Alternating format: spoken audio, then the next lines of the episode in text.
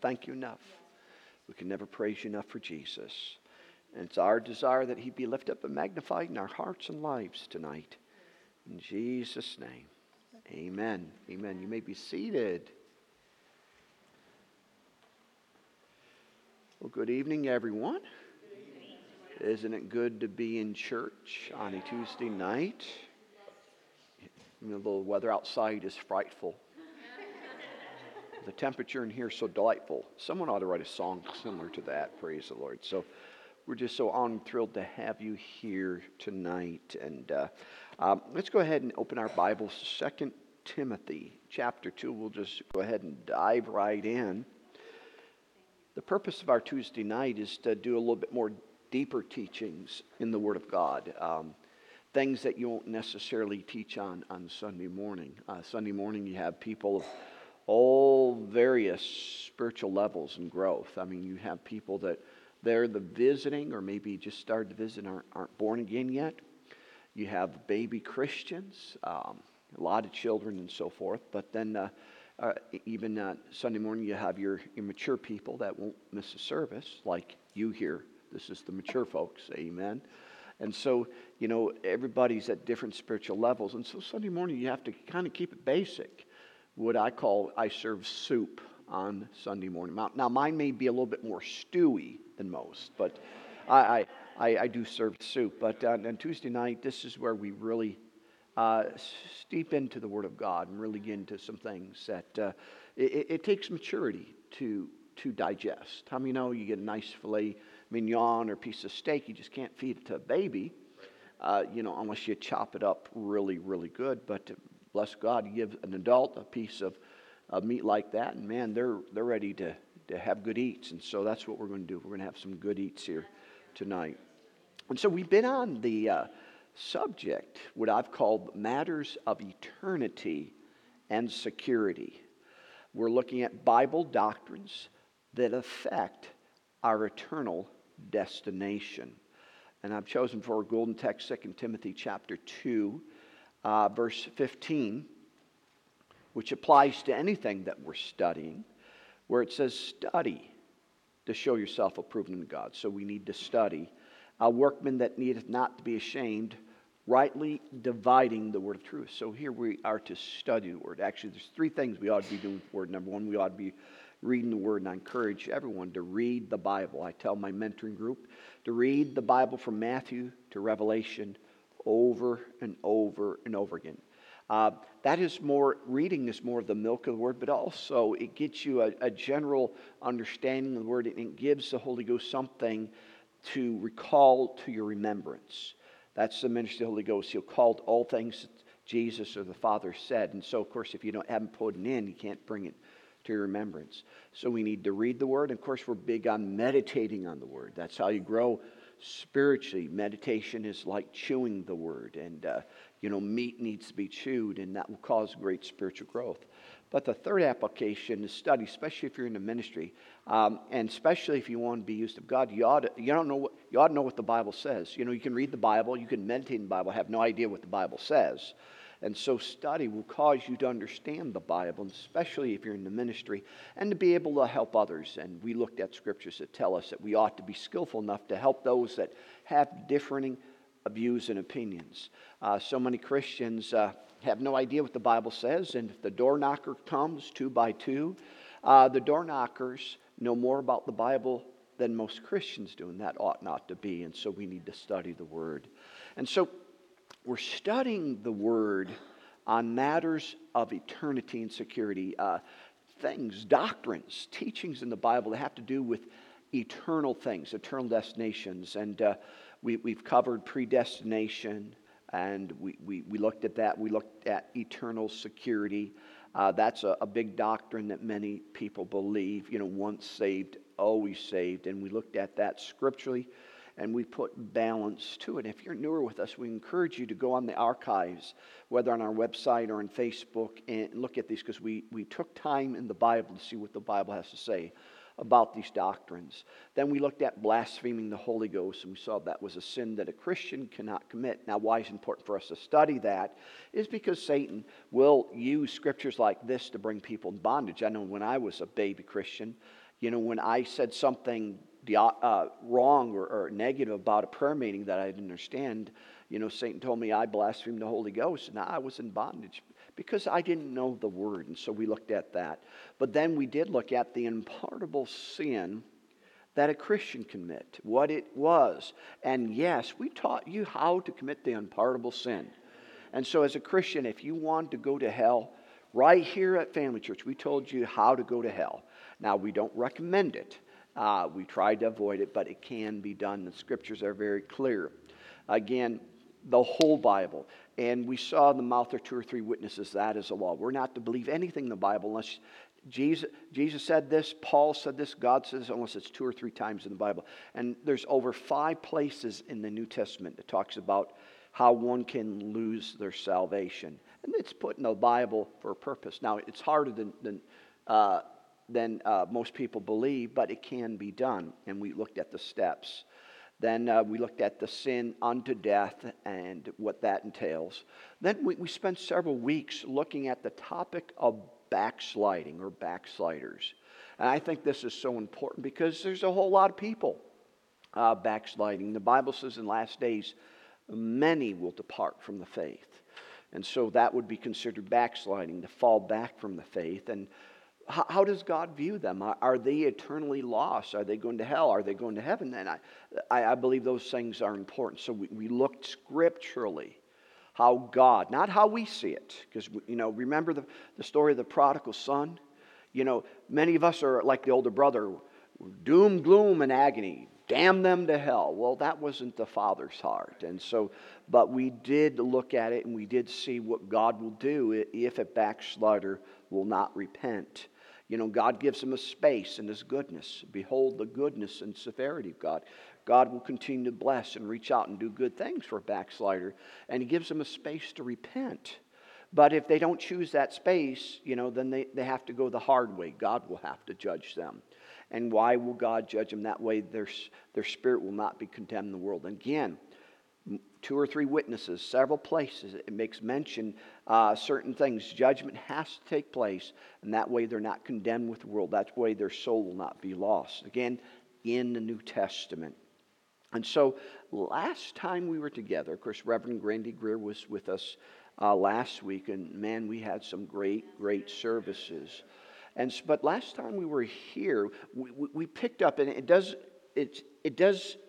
go along with matters of eternity and security, but I'm giving it another title. We began to look at the topic of judgments. For those of you visiting and newer, aren't you glad you came tonight? We're talking about judgment. Amen. Now, why study judgment? Why look at it? Number one, it's in the Bible. And if it's in the Bible, we need to know about it. And we have to understand the whole Bible is true, not just the scriptures we claim and we quote. Now, thank God for claiming and quoting scriptures. I do that. And, you know, all the promises of God are yes and amen. But if it's in the Bible, it is true. And if God puts stuff about judgment, it's for us to know about. And that, again, that's why we need to read the whole Bible, study the Bible.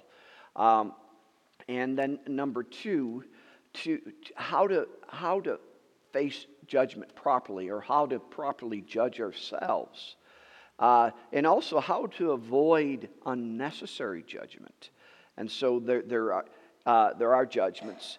Randy Greer, who was here, he quoted that scripture that judgment must first begin where? In the house of God. If it begins with us, what's going to happen to the rest of the world? So there is judgment that applies to the church. And we saw this, and we begin with this. There are 3 judgments every believer will face. Again, these are for the believers and not for unbelievers. There are 3 judgments. Judgment begins at the house of God, begins with us. And so it's important to know. And again, you can go to churches, and they never talk about this stuff. Now, you know, Randy Greer was here, and again, we referred to him. You know, he started talking about the stuff I teach on all the time. And he says, no one teaches this anymore. I want to reason. I do. Yeah. I do all the time. Well, why? It's in the Bible, and especially in these last days. Much as said about people falling away from the faith.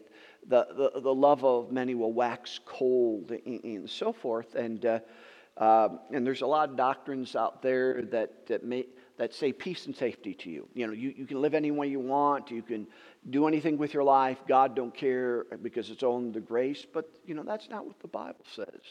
We are saved by grace, but once we're saved, we're ordained unto God to good works. We ought to be producing good works, and there are judgments for violating, God's commandments. And so we're looking at these things, and we covered the two of the three judgments. Number one, the first judgment every believer will face, and all of us here already have faced this, is that we are judged in Christ. What's that mean?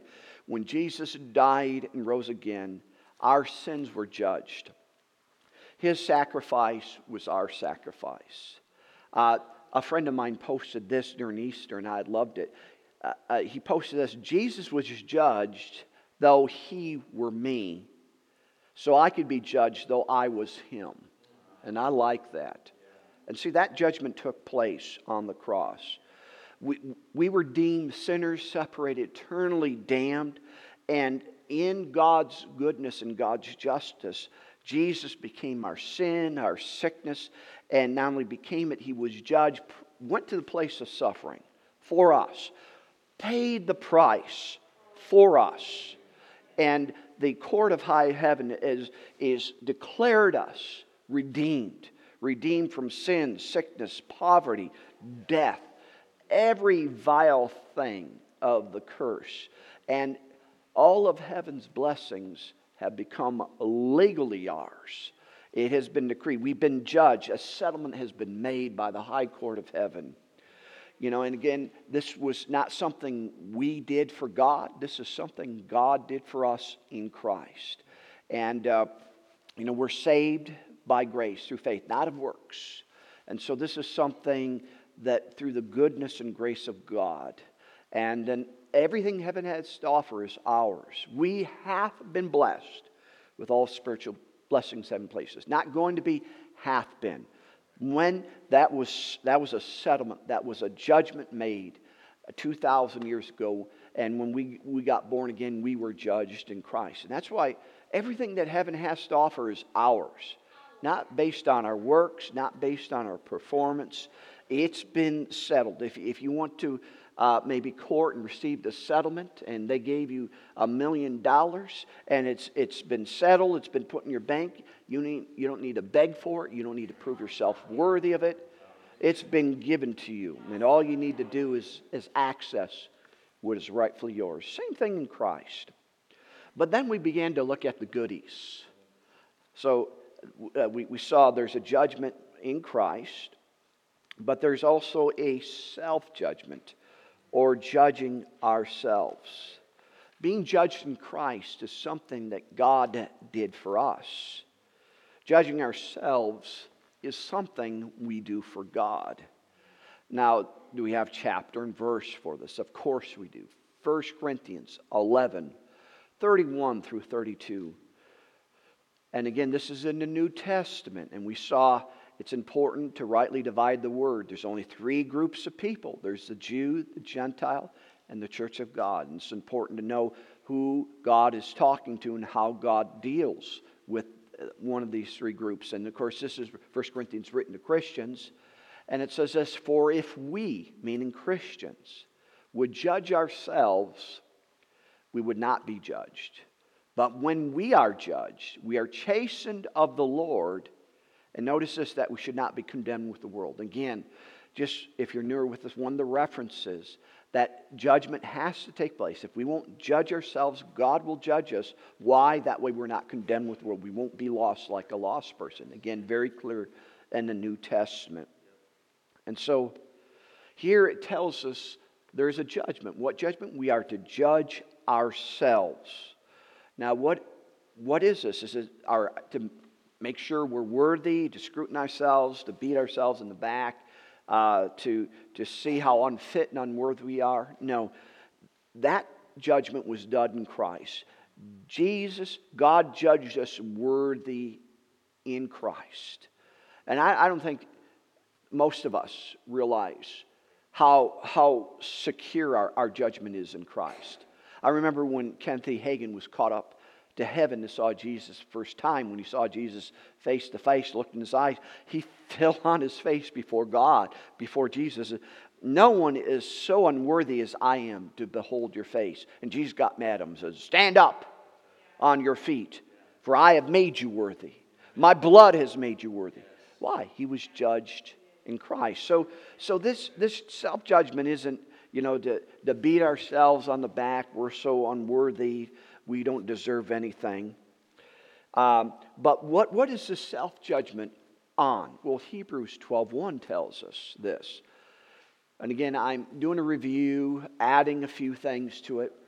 It says, therefore, seeing we are compassed about with so great a cloud of witnesses, let us, Christians, lay aside every weight and the sin that does so easily beset us, and run the race with patience that is set before us. And so we understand this. We all have a race to run. We have the will of God to do for our lives.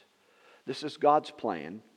And there are two things that will cause us not to run a race or not to complete our race. What are they?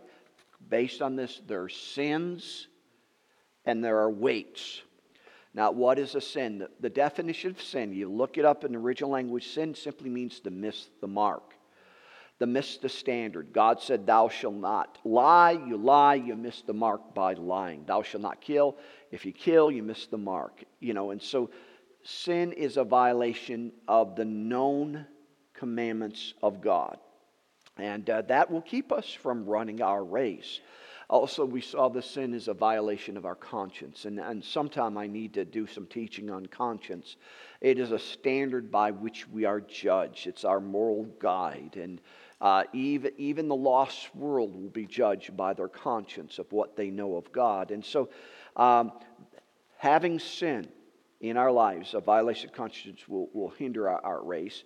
But also we saw there are weights. Now, what is a weight? Well, weight is not necessarily a sin, but something that weighs you down spiritually, that hinders you from running your race. What determines what a weight is? Well, experience will tell you. That something may just not be helping. If you're walking with the Lord, you ought to know what helps you and what hurts you. John Wesley said this, worldliness is anything that cools my affection for God. And so, he judged weight by anything that doesn't allow me to draw closer to God, something that keeps me from walking closely to God. And so what's weight to one person may not be a weight to another, depending on the race. On the plan of God, what may be a weight to me, and I shared some of mine, God may not deal with you about. God may be dealing with you to something that isn't a weight to me. And the Bible says we are to work out our salvation with fear and trembling. That's not to get in, but how we run our race, these weights. And so this is what he's talking about, to judge ourselves. Sin and weights, and that way we can run our race. Now, how do we judge ourselves of these sins and weights? We looked at 1 John 1, 7 through 9. We don't need to turn there. The first thing we need to do is acknowledge it. And that's why it's so important to acknowledge it. The Bible says if we confess our sin, He is faithful and just to forgive our sins. I mean, you have to acknowledge it. If you don't acknowledge it and you just kind of sweep it under the rug and act like it's not there, you're not dealing with it. And so if it's a sin, the first thing you do is say, God, I sinned. Or if it's a weight, says, Lord, this thing is not helping me. I know this is weighing me down. Just acknowledge it. Then confess it to God. Say, God, forgive me. Forgive me of missing the mark. Forgive me. Help me with this weight. And there's something that you can't seem to overcome. That's where the Bible says you come to the throne of grace. And I wish we had time to look at it again.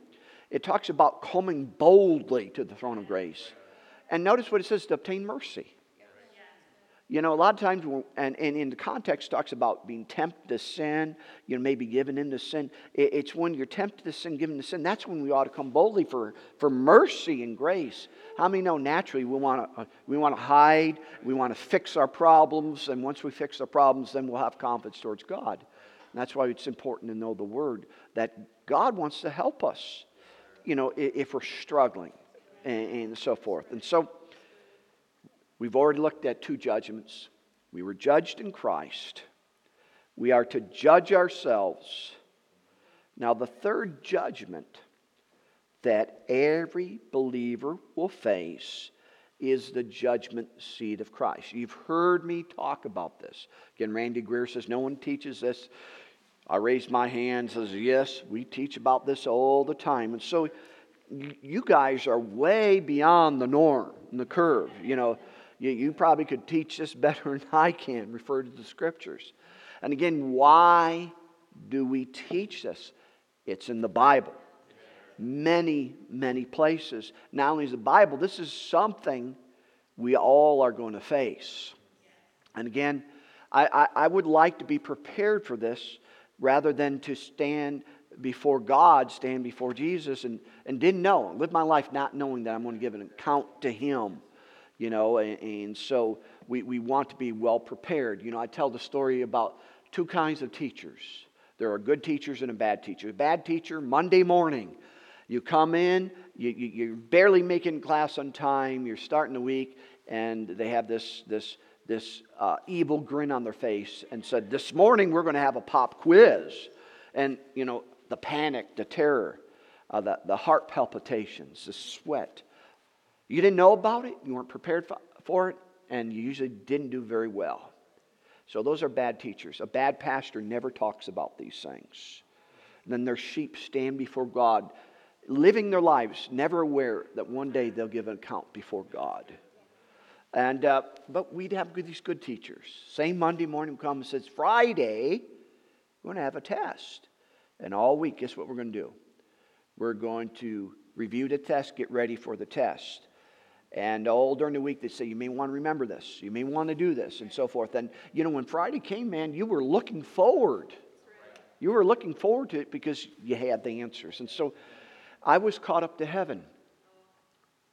March 26, 2006, by special visitation of the Lord. And the Lord said, I am coming soon. Get ready. Repeat that twice. And so I knew that was my marching orders.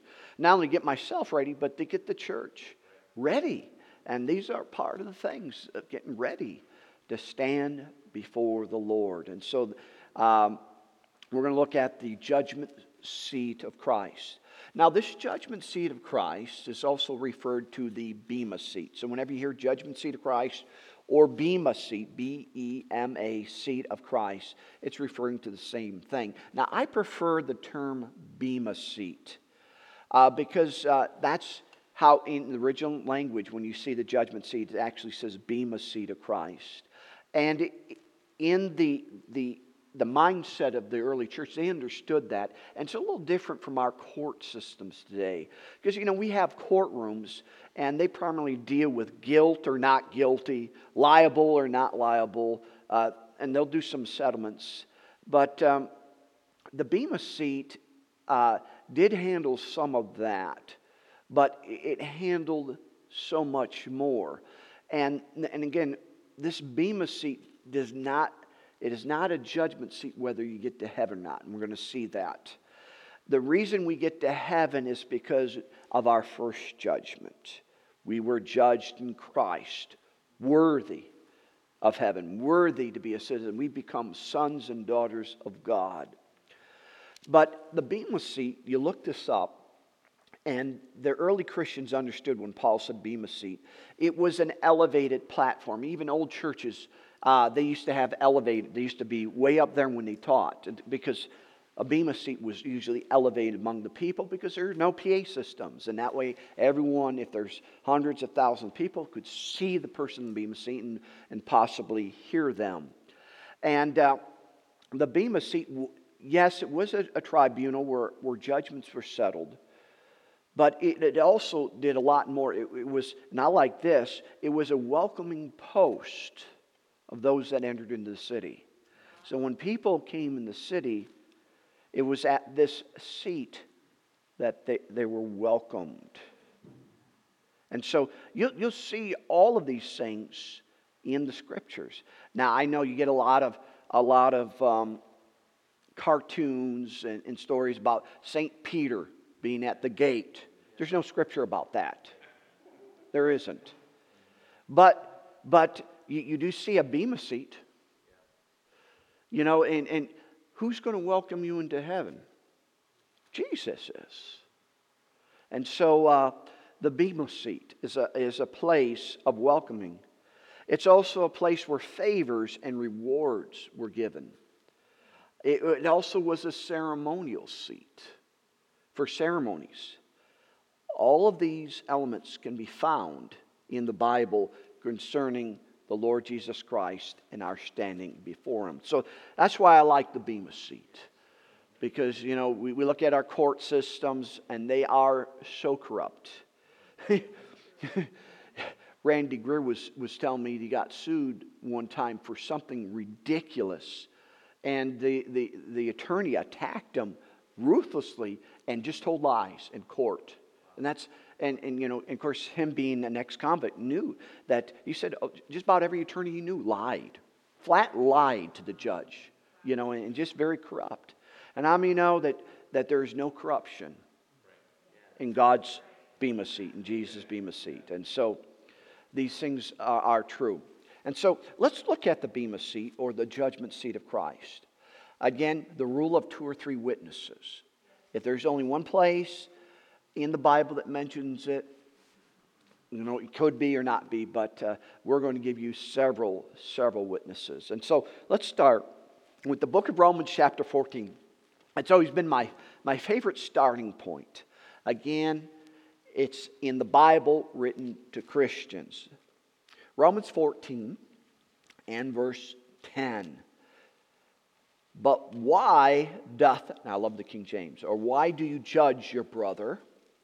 Or why do you set at naught your brother? For we shall all stand before the judgment seat of Christ.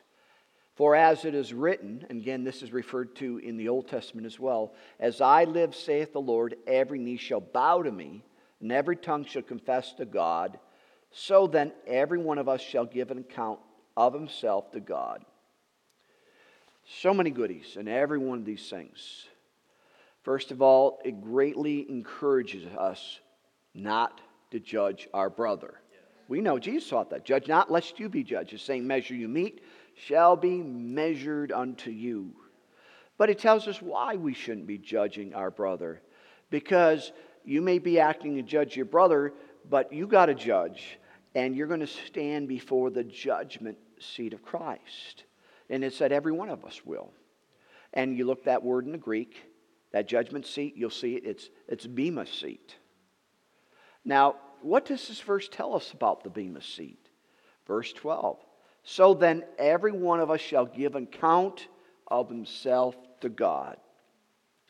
So we're not to judge anybody. Why? Because we're all going to stand before the judge. Who's that judge? Jesus, the bema seat, or the judgment seat. And what's going to happen there? We are going to give ourselves, our account of ourselves to God. Now, when it says God, how many of you know God is triune? Father, Son, and Holy Ghost. And actually, each one can be referred to God here in the Bible, but here it's referring to Jesus because it is the judgment seat of Christ, not the judgment seat of God the Father or the Holy Spirit, the judgment seat of Christ. And so all of us are going to stand. All of us. So it's good. It's important to know that a day is coming when you're going to stand before Jesus. Now, maybe further in my study, we won't get to tonight, there's different judgment seats. There's something called the Great White Throne Judgment. You read about that in the book of Revelation. And when you read that, you get scared. Because not too many people pass that judgment, and they get thrown to hell after that. We as Christians will never face the Great White Throne Judgment. Thank God. that all creation will give account to the Creator. We don't give account to our Creator. We give account to our Savior. We've already been judged for heaven. Amen. And so the lost world will be judged and stand before God. And so I don't know if we'll be able to get into that or not. But here, back to the Bema seat, that we are to give an account of ourselves. Now, what's that mean? It's very interesting. Again, you know, I study Greek. I'm not a Greek scholar. We took some classes in Bible school that helped you understand certain things. And I have programs that are worth thousands and thousands and thousands of dollars, you know, helping me to understand Greek meanings and so forth. But the word give account denotes three things. And I found these things very interesting. And the first thing, to give account, means a narrative. A narrative. I mean, a narrative is a tale or story will be told. You know, whose story is going to be told? Yours. A narrative. When you stand before Jesus, your narrative is going to be told. That infers our life story will be played before us and the Master. You know, years ago, there was a show. Now, some young folks don't recall it. This Was Your Life, or This Is Your Life. You know, and again, I was very little, but, you know, an older generation would know that. What they do, they would just surprise someone, begin to show events and people in their lives and played it before them. You need to know, by the authority of the Bible, that is going to happen when you stand before Jesus. Jesus is going to play your life for you and Him to go over it. That's your narrative. Now, in all of my studies, again, we've seen part and one's part,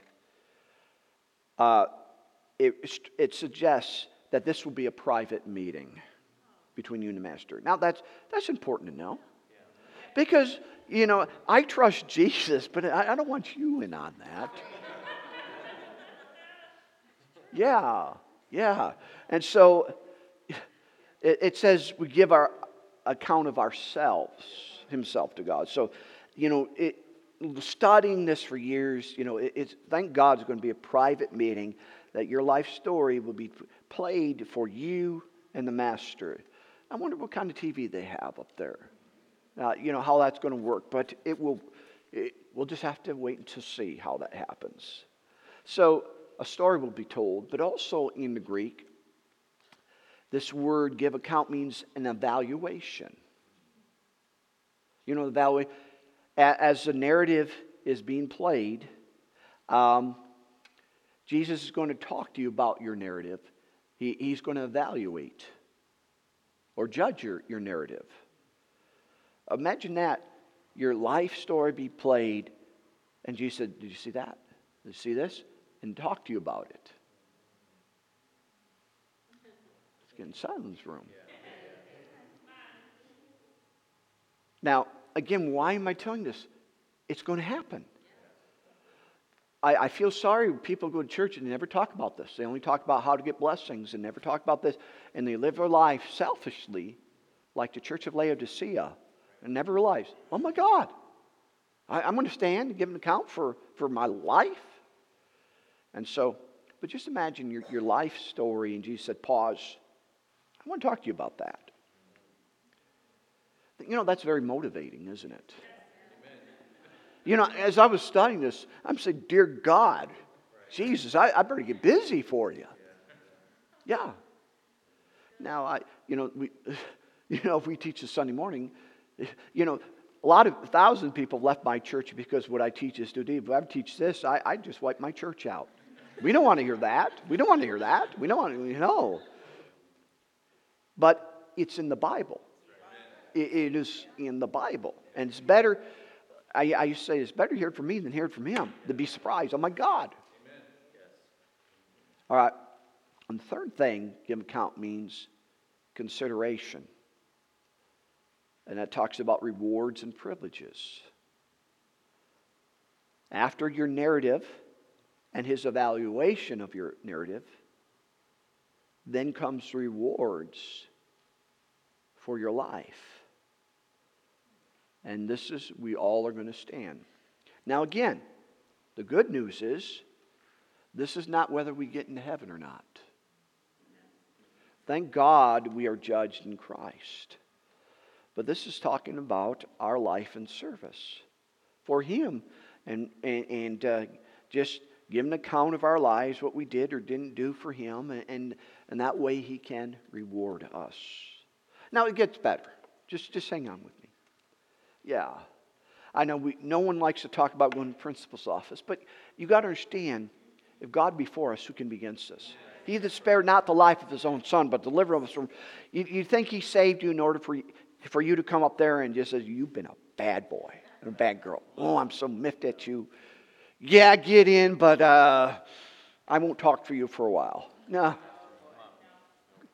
Who shall separate us from the love of God? You got to understand, all this is done by a loving Savior, not a harsh God. Now you remember the story that I told you, that I was sitting as an associate pastor, and some backslidden young man who I was very judgmental and critical, and a prophet of God called him up and blessed them, and God ministered him, healed him, But when he was called forth, I said, "He ain't going to get nothing. God can't bless him." Then God blessed him, and the Holy Ghost said audibly, "See, I'm nothing like you." Yeah. And so you got to understand this: God is love. And so, this is like, ooh, I'm nervous. This is love evaluating. This is love commenting your life. And so, when will this judgment seat take place? We know it will. We see a little bit about what's going to happen there. When will it take place? The Bible seems to imply it will take place right after the rapture of the church, and not at our death if we die in Christ before He comes. Now, we could be wrong, because all the references about this judgment, when it talks about a time, he always points to the return of Jesus, the rapture of the church, when Jesus comes for us. Now, that he could be speaking prophetically and just saying, that when the rapture happens, this will take place. And then when everyone dies a natural death, that happens. But there's no scripture for that. So we're just going to stick with the Word. We know it will happen. And it more infers that it'll happen after the rapture of the church. Meaning the saints that have gone before have not gone through this judgment seat yet. Now, 1 Corinthians chapter 4 and verse 3. We got to get some goodies. I mean, it's been hot and heavy here. Yes. But it's in the Bible. Paul told Timothy in the last days that people would not endure sound doctrine. Endure. That means some doctrines of the Bible need to be endured.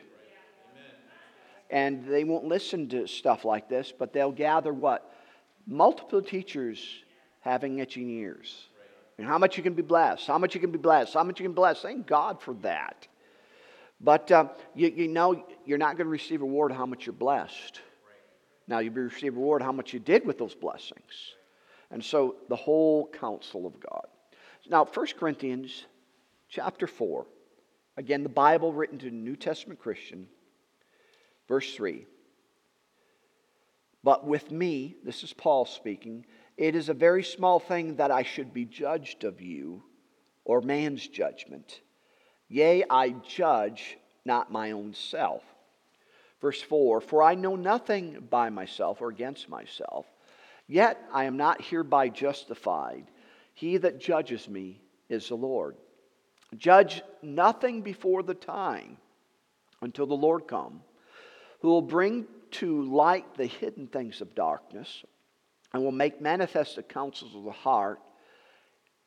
Then shall every man have praise of God. Again, this verse, like all the verses, are so full of goodies. If you read it, you might pass it up, but man, you study it, you take it verse by verse and look at it. It is full of goodies. These verses talk about three different kinds of judgment going on. What are they? One, the judgment of other people, how other people will judge you. Number two, it talks about self-judgment. That's a judgment that the Bible encourages. If we would judge ourselves, we would not be judged. And three, the judgment seat of Christ. All three of these things can be found in these verses. And so, in verse 3, it says this, but with me it's a very small thing that I should be judged, you or man's judgment. The Corinthians were wrongly judging the Apostle Paul. Imagine that. He got him born again, got him filled with the Ghost, started the church, and then turned on him. And that happens all the time. Just ask Moses. Just ask Jesus. Dr. Dufresne warned me and says, you know, once you're out of the picture, everyone will forget about you. Take care of yourself, you know, because someone new will come and they'll forget about everything you've done. Now, through the years, that's happened. I mean, I've given thousands of dollars and helped people, and, you know, then they go, and once they're done with you, they stab you in the back. Do you get hurt, offended? I'm caloric, you know. You know, it just, but it's the sad truth. Some people are devastated out of that, you know. But I'm like Paul here. You know, what they think doesn't matter. You know, we understand judgment. Judging others is a no-no. We saw that in Romans 14. And so these Corinthians were judging Paul. And how many know people judge other people? Now, when we use the word judgment, we think about, we have a certain mindset. But you know what judgments are? Opinions. Do we see in the world, there's, what is your opinion? What is your opinion about this? If you're wise, you don't have one. About anybody. About anything. Because an opinion is a judgment. And who art thou to have an opinion about another man? Who art thou to judge the situation? And so here the Corinthians were judging Paul. And Paul gives us the key of how to handle about. Should we be concerned with what other people think? What would Paul say? It's a very small thing what you think of me. Your opinion don't matter. Why? Because he that judges me is the Lord. I'm not going to stand before you. You know, I love something Lester Sumrall said. People's heads are no place for my happiness. And so we should not be motivated by what other people think.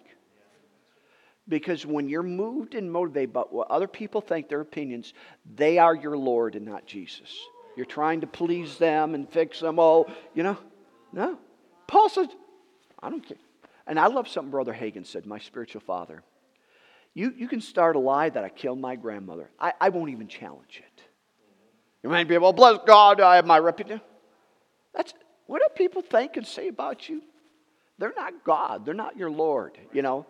And you only stand before Jesus, not before them. And so Paul said, and I love that, other people's judgment, you have the right to think what you think. I'm going to stand before the Lord. You're going to stand before the Lord. You know, I want to be in good standing when I stand. Your opinions will get you in trouble with the Lord. All right. Number two, Paul said that he judged himself. Verse 4, for I know nothing by or against myself.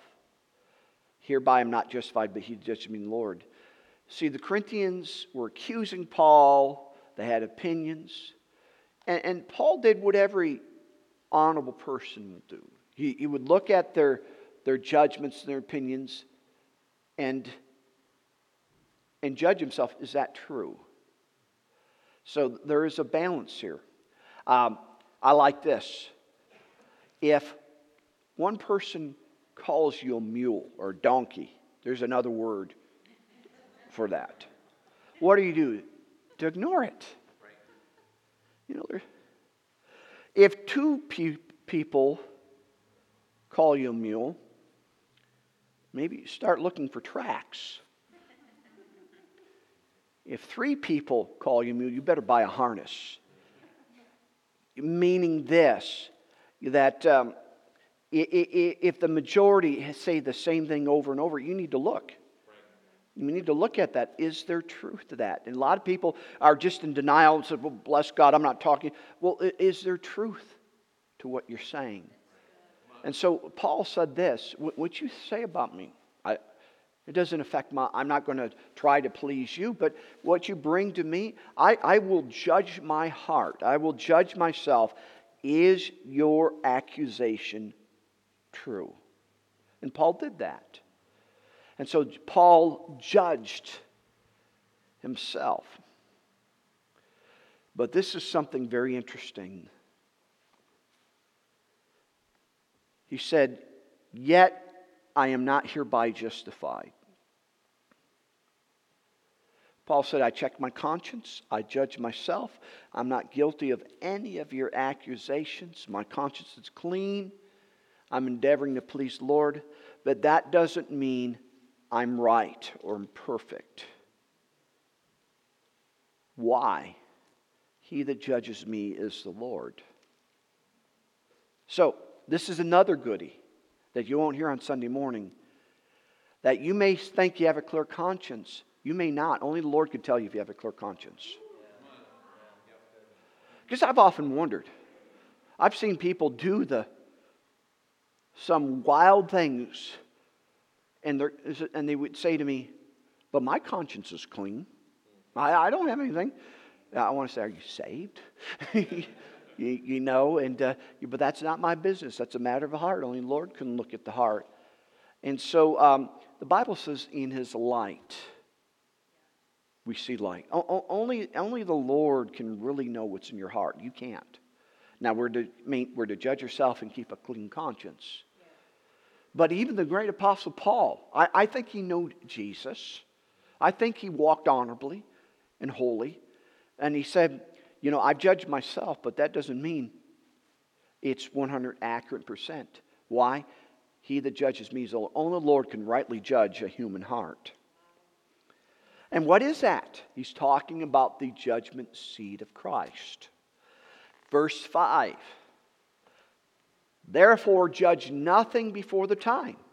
Keep your opinions, your judgments away.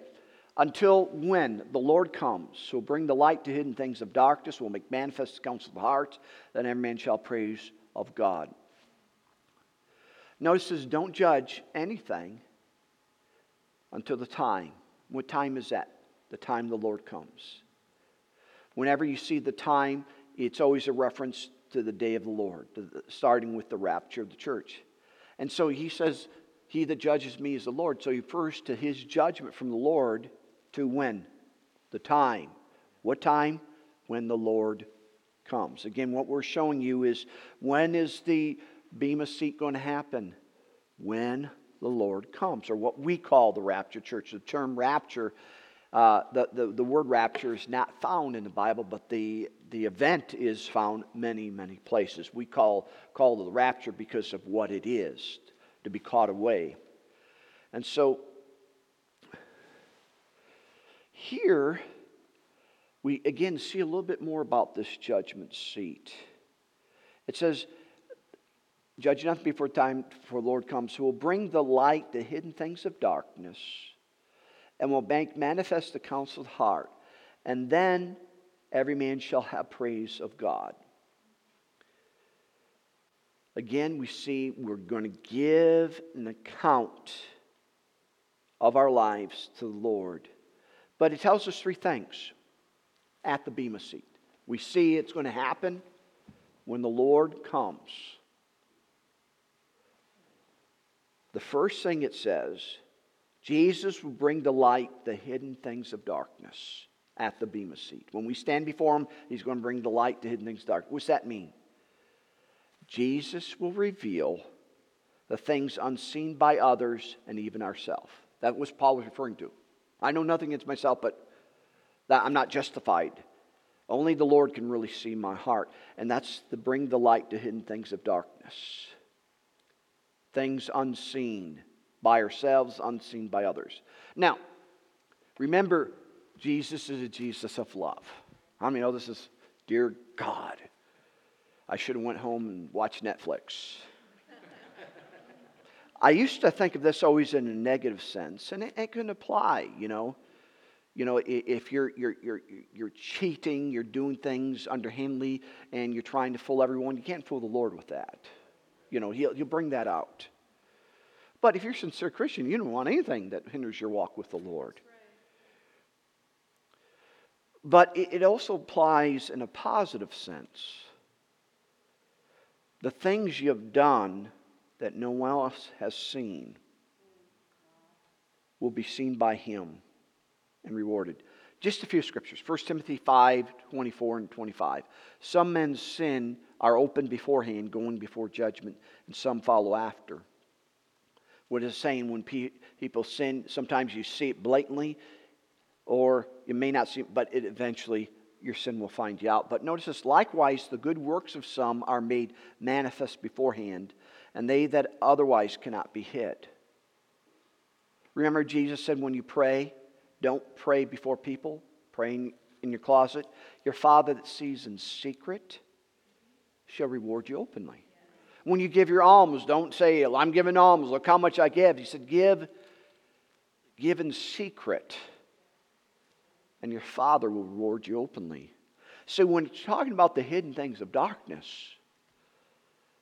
the things that you do that no one else has seen, that's been between you and God. You may have kept your mouth shut. You may have suffered for doing right, but all that is going to, the Lord sees. Yay. So everything will be made manifest. Number two, and we'll have to continue this on next week.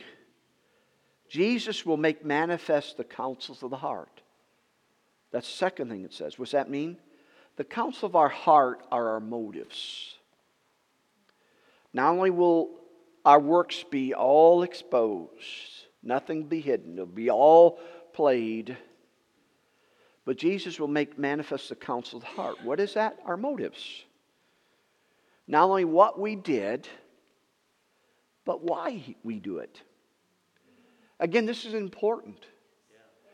And I'm just so grateful for Brother Hagan.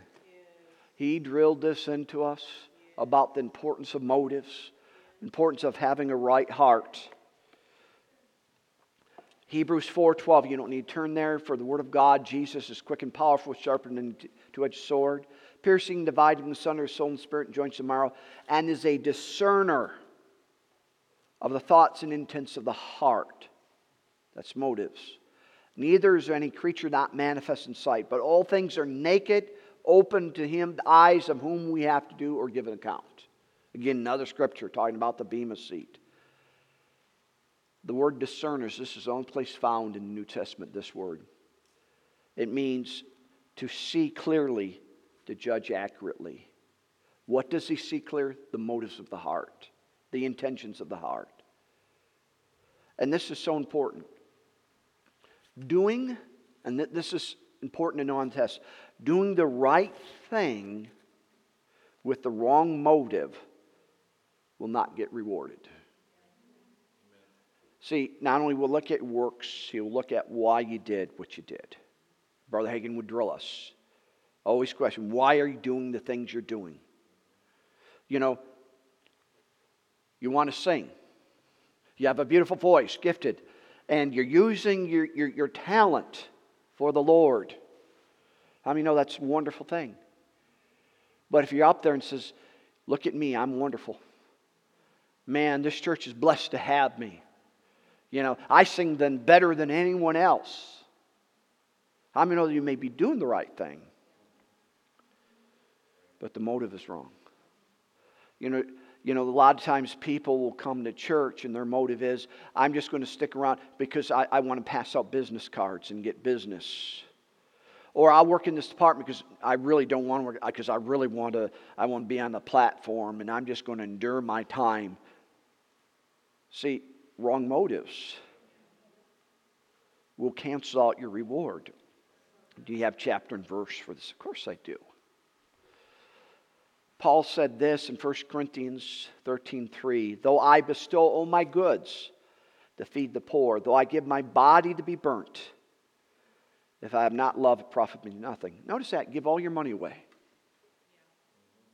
They may give you a bronze statue on earth. Heaven's worthless. I mean, you can't. There's no bronze paved on the road. There's only gold. And so giving away all your money will not be rewarded if your motive isn't right. Even giving your body to be burnt. We think, man, that's an instant crown. There's a crown for giving your life for Jesus. We'll look at that. Not tonight. But if you go up there and hear you're being burnt at the stake, and you're thinking, man, I'm going to get my name in Fox's Book of Martyrs, you ought to be doing like I do. I'm an ideal Christian. Shame on you. You're not doing this. You know, when you get to heaven, you know what Jesus is going to say? Well done. Your body's well done. That's about it. Then you're done. You know. And so, that's so important. That's why I continually judge my motives. Why do I do what I'm doing? You know, why am I ministering? Why do I want to start? Am I trying to draw attention to myself, or am I trying to obey the Lord? And these are things that we ought to take to heart. Doing the right thing with wrong motives will not get you rewarded, but doing the wrong things with the right motive will get you mercy. James 2:13, he shall have judgment without mercy that show no mercy, but mercy rejoices against judgment. Have you ever done something wrong, but you're trying to do something right, but it came out wrong? And other people are mad, and you try to explain yourself, they won't accept your explanation, and so forth. And you feel so bad because you just want to do right, and it turned out wrong. We all have. And you try to explain yourself, but it doesn't do any well. You don't need to do that with the Lord. The Lord knows, I know. You done, but I know your heart. I know your heart was right in this. And you'll have mercy. You'll have grace. And notice what he says, judge us before the time. And we're going to be ending with this last thing here. For tonight, we're going to have to pick up the Bema seat next week as well. And he said, then shall every man have praise of God. After all of our works, every hidden thing revealed, then God looks at the heart of why we do it. Then we will have praise or commendation of God. That's where he says, well done. This is where the rewards and positions are given. This is so important for the test. It's not just what you do. It will be made manifest. But a key is you got to make sure what you do is for the right reason. You know, the heart is so important with the Lord. And we ought to all continually judging ourselves on our motives. Because right things with the right motive gets rewarded. Right things with the wrong motives do not get rewarded. They do not get the commendation, the praise of God. Well, we can go further, but how many know it's been hot and heavy? But I make no apologies. Because the Bible says I'm going to stand before Jesus for all of you to give an account. And I'm going to tell him, Jesus, I told him. I told him this was. I told him the test is coming. I told him everything that was on the test.